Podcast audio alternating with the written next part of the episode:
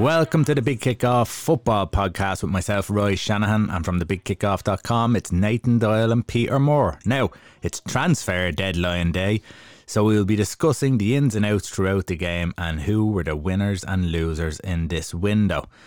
After being trounced 6 1 by Spurs at the weekend, Manchester United fans directed their anger towards Ed Woodward and the lack of recruitment this summer.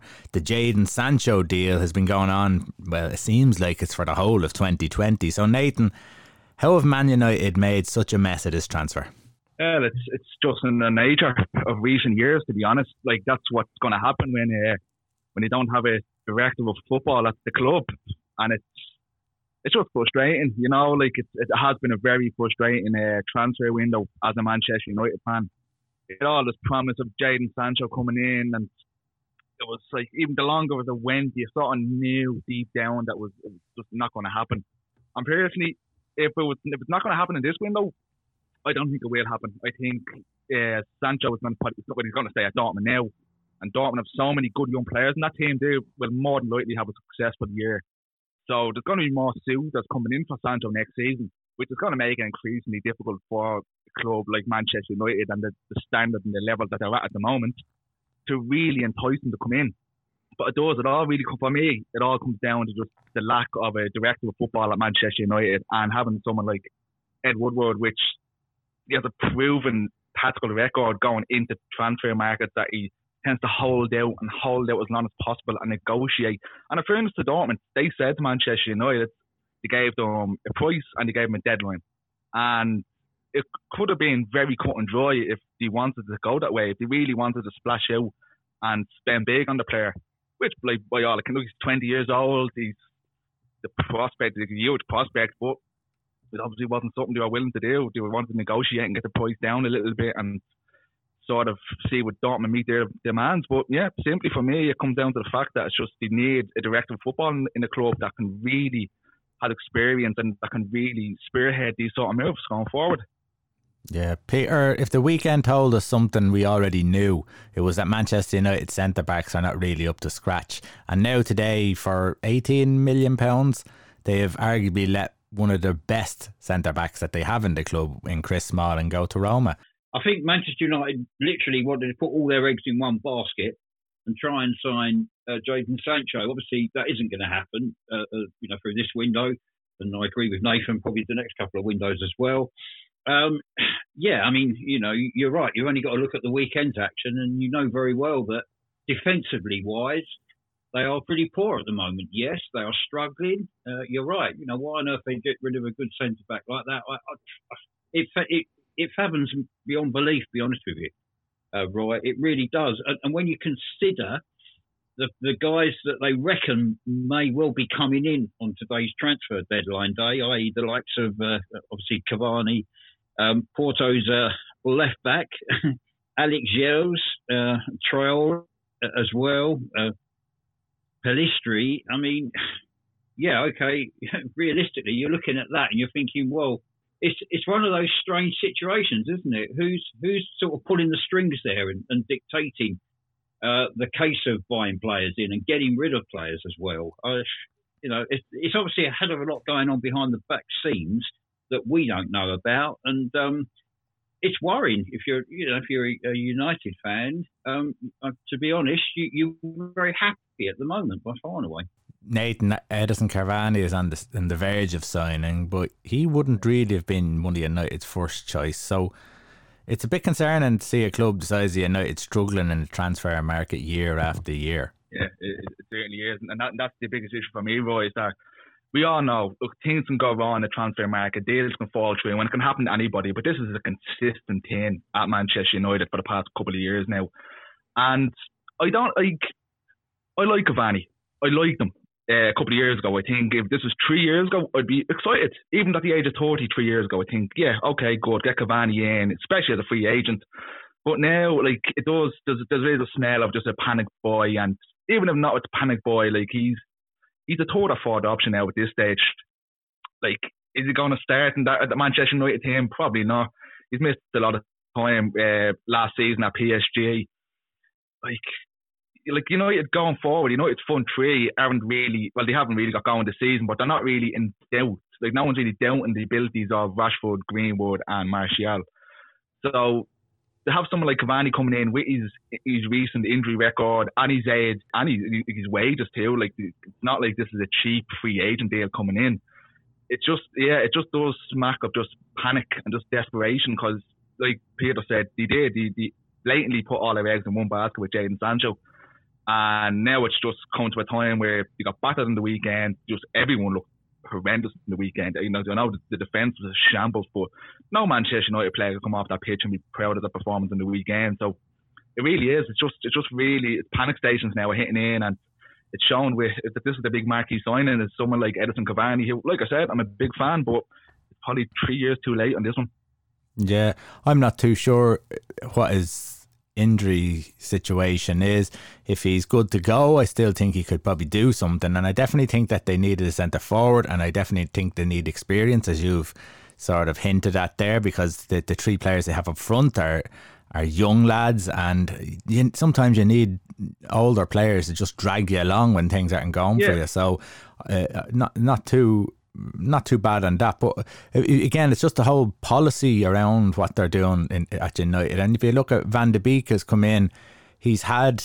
We, we talked about this last week. We, he's had Pogba as his attacking midfielder. Fernandes has come in. Now Van de Beek's coming in. It's he's not even getting game time there, and you wonder if Ole uh, Gunnar Solskjaer, you wonder if he actually wanted Van de Beek in at all yeah, it's a strange one, isn't it? Because he bought him in, and like he is the the best signing. You know, he got, got this window easily, and he's a very good player.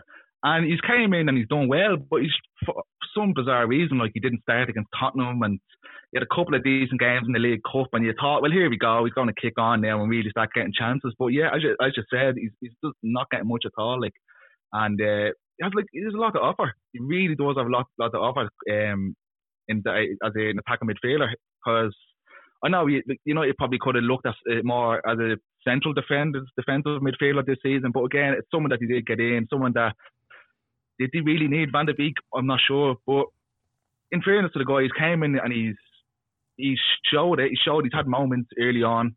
I know only a couple of games into the season, but he has showed little moments. He's obviously got a goal in his debut. Not really one that if you look at how often he's playing, yeah, maybe Solskjaer wasn't too keen. I wasn't probably wasn't too keen on getting him in. I probably wasn't even the type of player that he wanted to get in because even going into the transfer window, obviously was all talk about Sancho, but a lot of the pointed out was a left back, centre back, which they desperately need now, and a defensive midfielder. So someone like Van de Beek probably wasn't in his plans. I totally agree. I, I don't know why they were going for Sancho. I am not sure they needed another player there. I don't know why they got Van de Beek in, although I would take Van de Beek over Pogba. So uh, I'd nearly let Pogba go. But it definitely, they need two centre backs, in my opinion, because I don't think Maguire is up to it. And seeing that at the weekend, he was atrocious. Uh, and, he's, and, he's, not a captain. He's he's not a leader. There, there's nothing in there that's driving other t- players on. So I do think that there's something wrong there. There's something not right. They're they're not thinking about how the team is progressing, and I think they're just looking for the, the name. You know, maybe to stick on the back of the jersey and, and, and sell that jersey. Peter Jose Mourinho, on the other hand, would have smiled all the way back to London after getting one over his former club. How do you assess their team and the new faces they've brought in?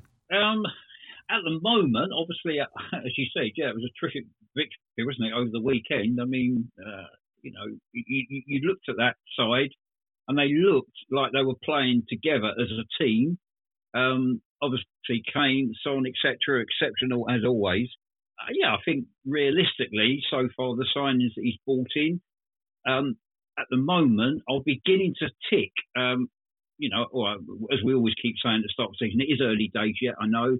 Uh, only time will tell if all those signings are going to blend in together as well. But uh, you know, at the moment, they are starting to tick, and I think Mourinho is beginning to slowly but surely get the best out of uh, these signings as well, uh, Roy. But I, am sorry, I, I just, I, in the case of Tottenham, I'd just like to see, perhaps in the next few games, Roy, if they can produce that type of performance on a consistent basis. If they can produce that type of performance consistently, then yes, you'd have to say that all the players he's brought in, the way the team is playing at the moment, etc.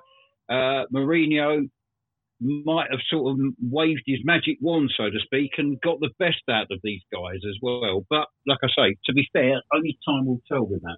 Harry Redknapp said tonight, if you ask me honestly, I think Spurs will make top four. I think they could even win the league this year. I know people are going to think that I'm crazy, but if you look at the squad, it looks like they're going to. It's going to be a very open year this year.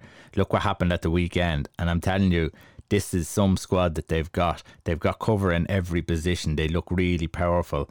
Is anyone going to upset the big two? He doesn't know go through that team and have a look at the squad, go through the forward line of Son, Harry Kane, Gareth Bale. Look at the strength they've got. They're full of midfield players. Defensively, they've got two right backs, two left backs.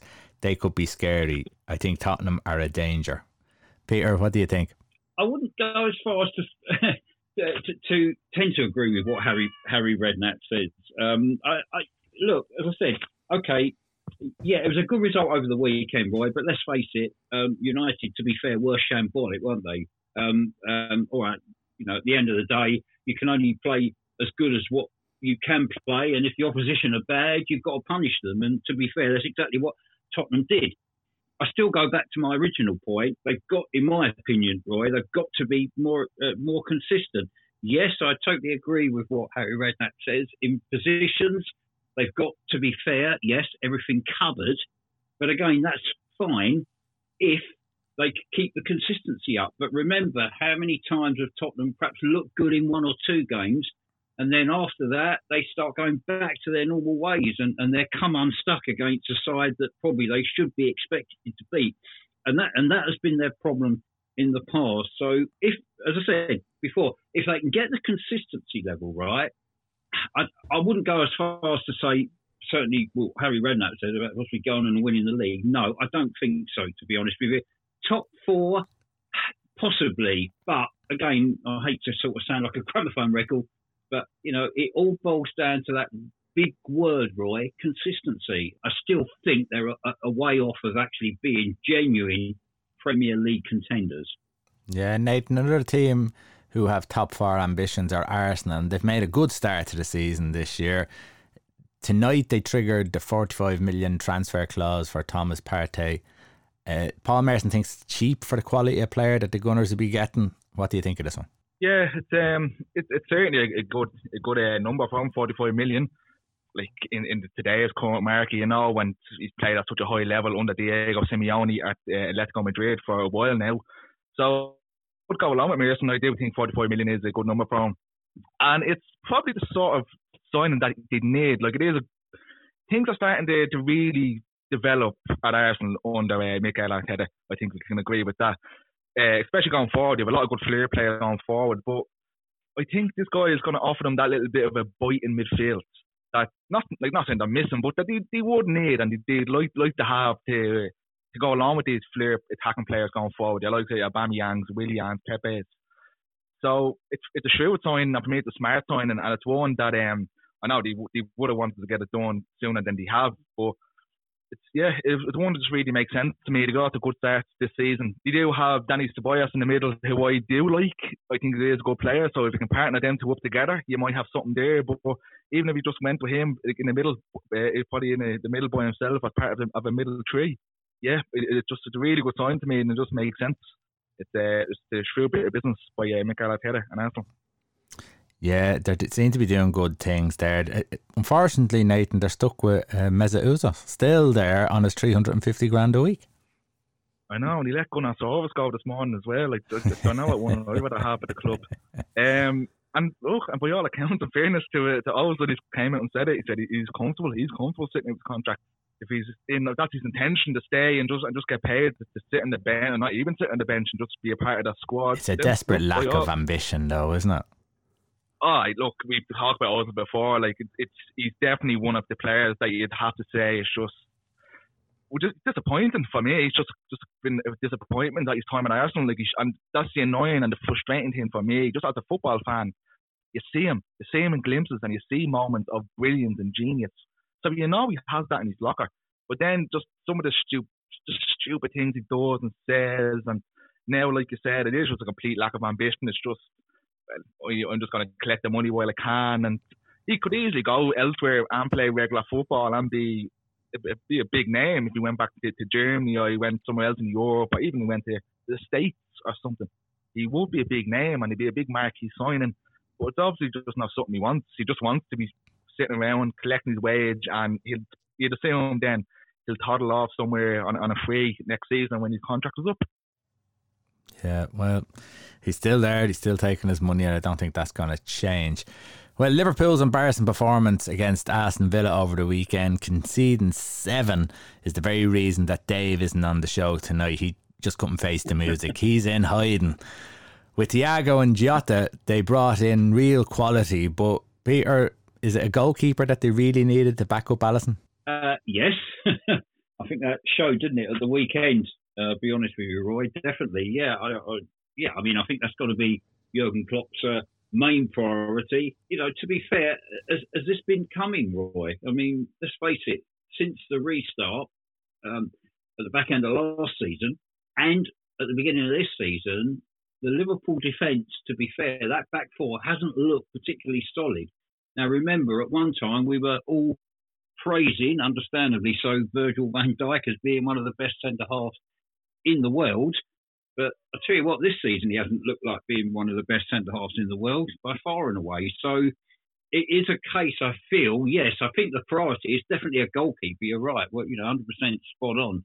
I mean, at the moment, that that that has to be, I think, a big priority. It's fine getting in a good goalkeeper, but you've still got to have a good back four in front of you. And at the moment, they just don't look like uh, the shadow of a side last season that obviously deserve to win the Premier League. And remember, Roy, they didn't concede many goals last season either. That's what you've got to remember. But no, this season, and and Alexander Arnold has been cut out badly this year, Peter.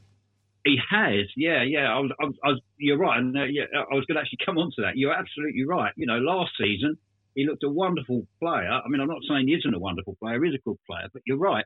Time and time again, he's getting caught out, isn't he? And to be fair, he, he, you know, he isn't the only one either. No, I mean, I'm not entirely putting the blame on him, but you are right. He is a he's a big key in that issue. Yes, he, he constantly gets caught out as well. And of course, once he gets caught out, Liverpool just look very, very fragile at the back as well. And, and again, that isn't something I would have been saying probably almost a year ago. No, I mean, I would have turned around and said, no, they all look solid. Yeah, it, it's it, it is a it's a big worry obviously, by far and away, because at the end of the day, a side like Liverpool just cannot keep conceding goals like they did, right at the weekend. Or I expect Liverpool fans are probably, and Dave will probably turn around and say it's a one-off. Don't worry about it. You know, I'm not going to lose any sleep over it. Um, but realistically, I think you know you, you, should start losing sleep over it because uh, that is it. That's clearly already this season is an issue and it's a big issue, and it's something, as I say, there's got to be addressed very, very quickly. I feel. What did you make of the game at the weekend, Pierre? What did you think was the, the, the real stumbling block for Liverpool? Why were they so bad?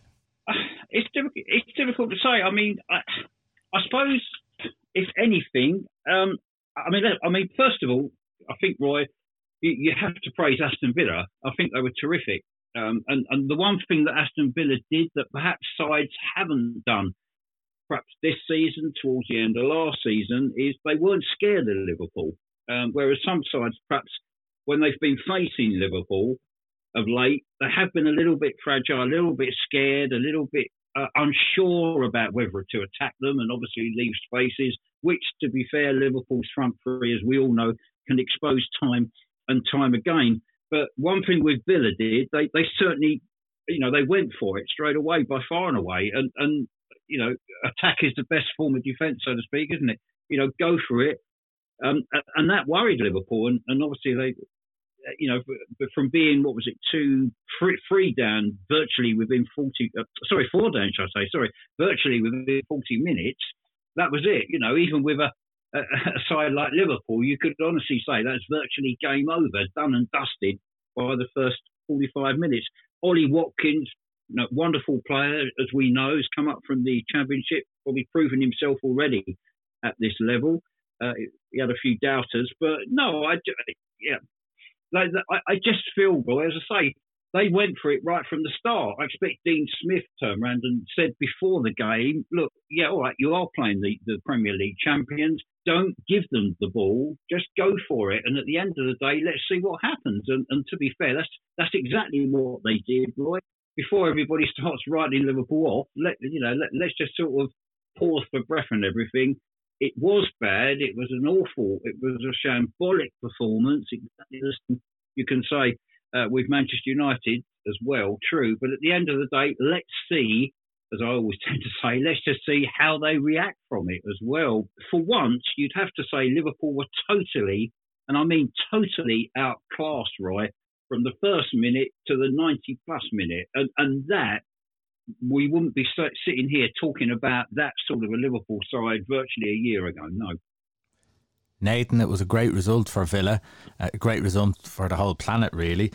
Um, the, it's been a good transfer. yeah, it's it's been a good transfer window that, for them too. I mean, they've got Watkins in, who was uh, banging them in the championship like there was no tomorrow. You've got Barkley, who came in, who all of a sudden those two players have made Jack Grealish a little bit more confident, a little bit more, well, hold on, maybe I don't have to do all the work here. I've got players around me now who, who can share the workload. And all of a sudden now they've got a, a front three. I know Barkley's playing in behind, but they've got, a, a, I think McGinn is there. He he playing, he's back and he's fit and he's raring to go. But they've got uh, they've got something about them now. As, look, as much as we, we can sit here and say Liverpool were poor at the back, they were awful at the back. Like Joe Gomez had one of the worst defensive performances I I can remember in Premier League history. Uh, but credit to Aston Villa, every time they went forward, they looked dangerous and they looked like they were either going to score or they were going to cause havoc to that Liverpool back four and to the, to the goalkeeper. And yeah, and that's like all of a sudden it's crazy what a couple of uh, transfers can do. Where last year you look at someone like Jack Grealish, he was really um, he was really the only person they were relying on when when the going got like when the, the chips were down. You thought you, you needed Grealish to step up, but now, yeah, he just he looked more free, had more confident about him. He, he sort of he had good, like good even movement and uh, plenty of times even near the box. Him and Ross Barkley had good one twos together, and it's like the, the most you already have a good connection together. I don't know if, if they're mates through the England setup or anything. I'm not sure. And even someone like Ross Barkley, who again I I think is a good midfielder, went to Chelsea. He's, he's done okay. He's done fine. But uh, yeah, it just seems like it's going to be a good move from like him and Grealish seem to ha- already have a good connection together in that midfield. And Ollie Watkins, who uh, Peter said ha- had his doubters, I will admit, I, I doubted the guy. I thought it was crazy money for someone uh, in the championship, but all of a sudden he, he's paid Aston Villa back already with this with a hat trick against Liverpool and a fantastic performance. And yeah, all of a sudden Aston Villa have a have a midfield three. Uh, sorry, it, it, it's three lads going forward that could look like they'll cause big problems. They only survived uh, last season with the skin of their teeth. So they, have signed well. They've definitely had one of the better transfer windows uh, in the league. Yeah, and Martinez in, in goal has shored up that area then as well. Yeah, I sort of felt a bit bad for him with Arsenal. Obviously, he, he waited and waited and waited at his chance for Arsenal, and then Leno got injured, and he done brilliant. I think he's done absolutely fantastic. But look, you understand, Leno was a fantastic goalkeeper himself, and there were like that's that was Arsenal's big investment, so they're always going to go with that. But yeah, it's good to see someone like that coming in. Now he's not going to be sitting on the bench again for Arsenal. He's going to be Aston Villa's number one goalkeeper. Uh, no, just actually saying now, the other goalkeeper, Nyland, has left the club. Definitely to be the number one goalkeeper now. So um, it's, yeah, it's a good sign and it's some good business overall for Aston Villa. And if you're Aston Villa fan, you'd be excited for the for the season ahead. Yeah, they're not going to go and win the league, but this de- definitely could be a hell of a lot no, better season no. and maybe more comfortable than last year. Everton have also started flying this year, and unlike the, the Uniteds of this world, Carlo Ancelotti got business done early. James Rodriguez, Doucouré, Allen, and now Peter, they've got a new defender from Norwich, and they're eyeing up Roma goalkeeper Robin Olsen. Peter, they're kind of in good shape, aren't they? Yeah, they're looking very good, as you say. I mean, I think we discussed Everton a while ago, didn't we? And we were saying about Rodriguez making a huge amount of difference. He certainly has. I mean, it's not just about Rodriguez. Uh, I like the look of Everton. Um, I think they've got a good strength in depth as well. You're right. They've added today with uh, Norwich defender uh, Ben Godfrey for 30 million, which I think is a is a good move. And I think again that's good uh, money in relation to what Carlo Ancelotti uh, has, has spent there. Obviously, goalkeeping that seems to be possibly their one doubt at the moment. Roy, I mean, Jordan Pickford by far and away hasn't looked the player that he was. Remember, Jordan Pickford virtually over a year ago was people were saying really should be England's number one keeper.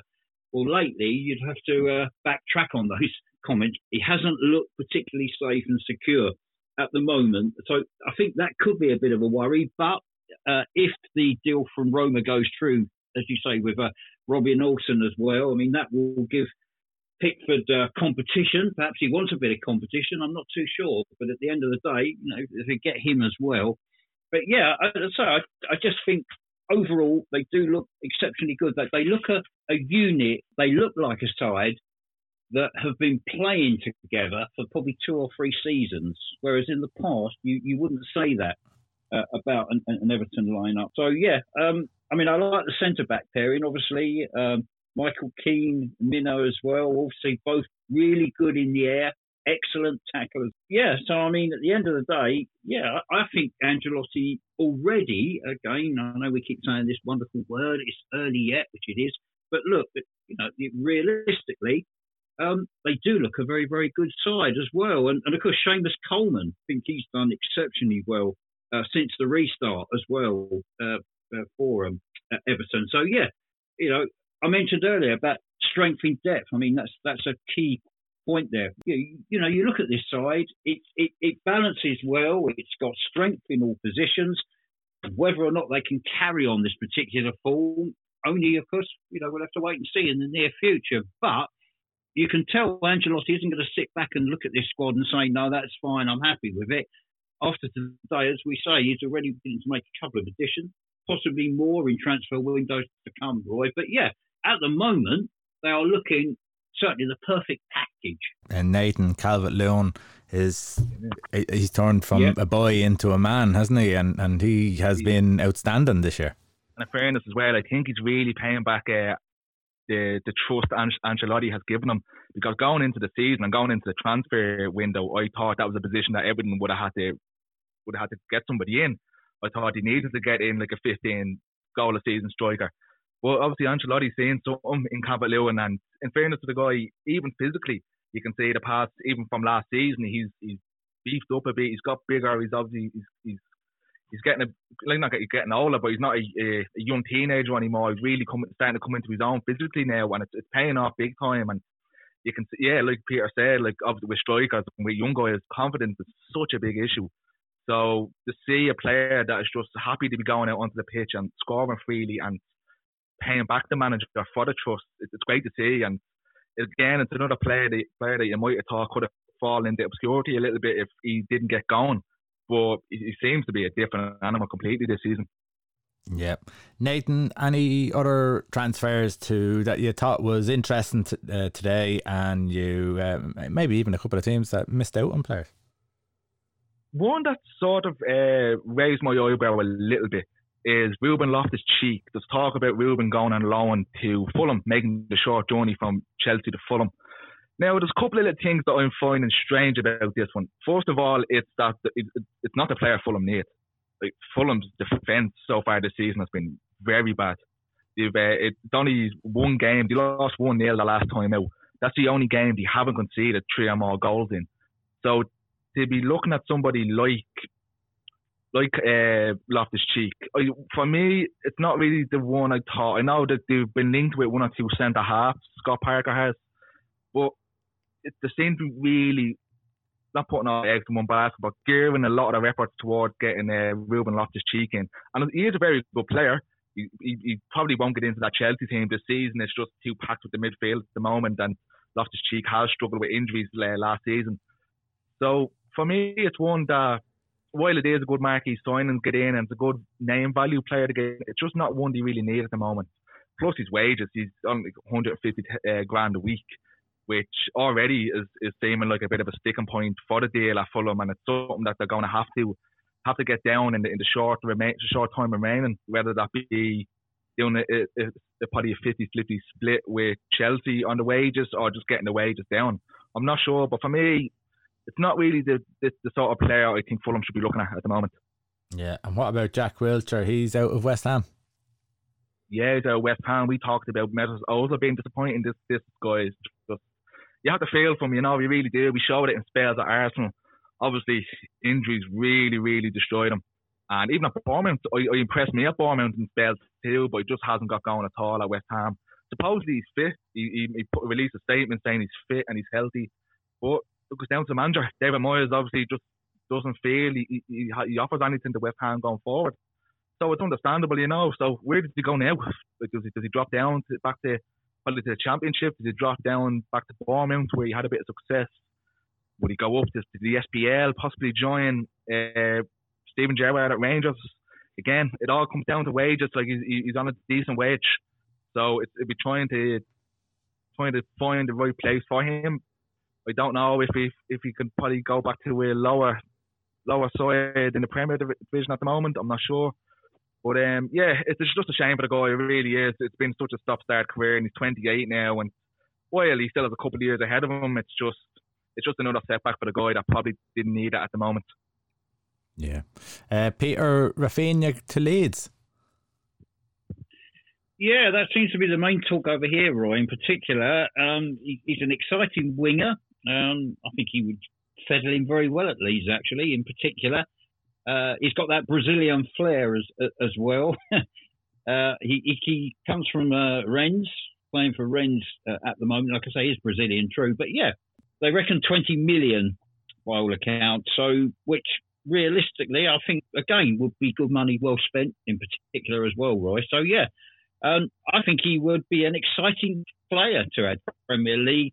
And let's face it, Leeds, you can't call them boring, can you? Really, you know, you, you can call them an exciting unit. It could be some good business uh, for Leeds there with uh, Raf, uh, Raphinha. I hope I got the pronunciation right. Probably not, but I think it's that anyhow. Yeah, I, I, and it's an interesting one because Leeds are so interesting, especially after the, the, the draw over the weekend, which you thought that you were going to steamroll them after they got the first one. But Leeds are dogged and uh, maybe paid a little bit too much respect, but they, they definitely have something about them. And Harry Redknapp said it, it's a little bit open the league this year, and it, it could be anyone's. But you just, I just don't feel that Man City have that. I don't think they have that consistency, and I do think Liverpool will get that back. Okay, Nathan, uh, we're going to finish up soon, but there's a couple of ones just uh, popping through. Uh, Theo Walcott, who has been in and out at Everton, has uh, looking to make a return back to Southampton. Yeah, the place where he um, he made his name before making the move to Arsenal in 2006. Obviously, we all know that the, the longevity and success he had had at Arsenal. But he seems sort of subject to requirements at the moment, doesn't he? At Everton, like we've talked about. For me, Everton have probably done the best business in the market this this uh, season. We've looked at the midfield last season, and he really added and really boasted to that, which leaves the likes of Theo Walcott, who's now 41 himself, leaves him just out with the fringes and going to leave him out in the cold a little bit. So it's a good move from him. It's a move that obviously keeps him in the Premier League at a, at a decent standard too. Like nobody's really talking about Southampton being a relegation threatened side. You'd imagine they'd be mid table, probably around 10 to 15 position in, in that sort of ballpark. So for Walcott at this period of time in his career and the level that he's that we've seen him play at uh, Everton last season, it's probably a good move for him, and it's, a good, nice um, nice feel going with return back to the club where he made his name. Where you'd imagine he, he'd probably finish out his career at Southampton, and it'd be a nice way to bring a full circle. Yeah, was it Sheffield United who got Brewster in? It was Sheffield United. You got him in for twenty million. That's a big. Um, that's a big good, fee, isn't it, for someone who hasn't yeah. really done it yet? Again, like good player. I watched him last season at Swansea, and he was terrific, absolutely terrific. But in fairness to Liverpool, the, the you can sort of get these fees in. Like they got a big fee in for Solanke as well, who didn't do an awful lot at Liverpool. He got for Bournemouth last season, and now they've got one in here for um for Brewster heading off to Sheffield uh, United. And look, while he is a good player, like I said, he is very unproven, especially in the Premier League, and especially at a side at um at Sheffield where he is going to be looked upon for goals. Because we've talked about plenty of times about the attributes that David McGoldrick wins to any team he's in.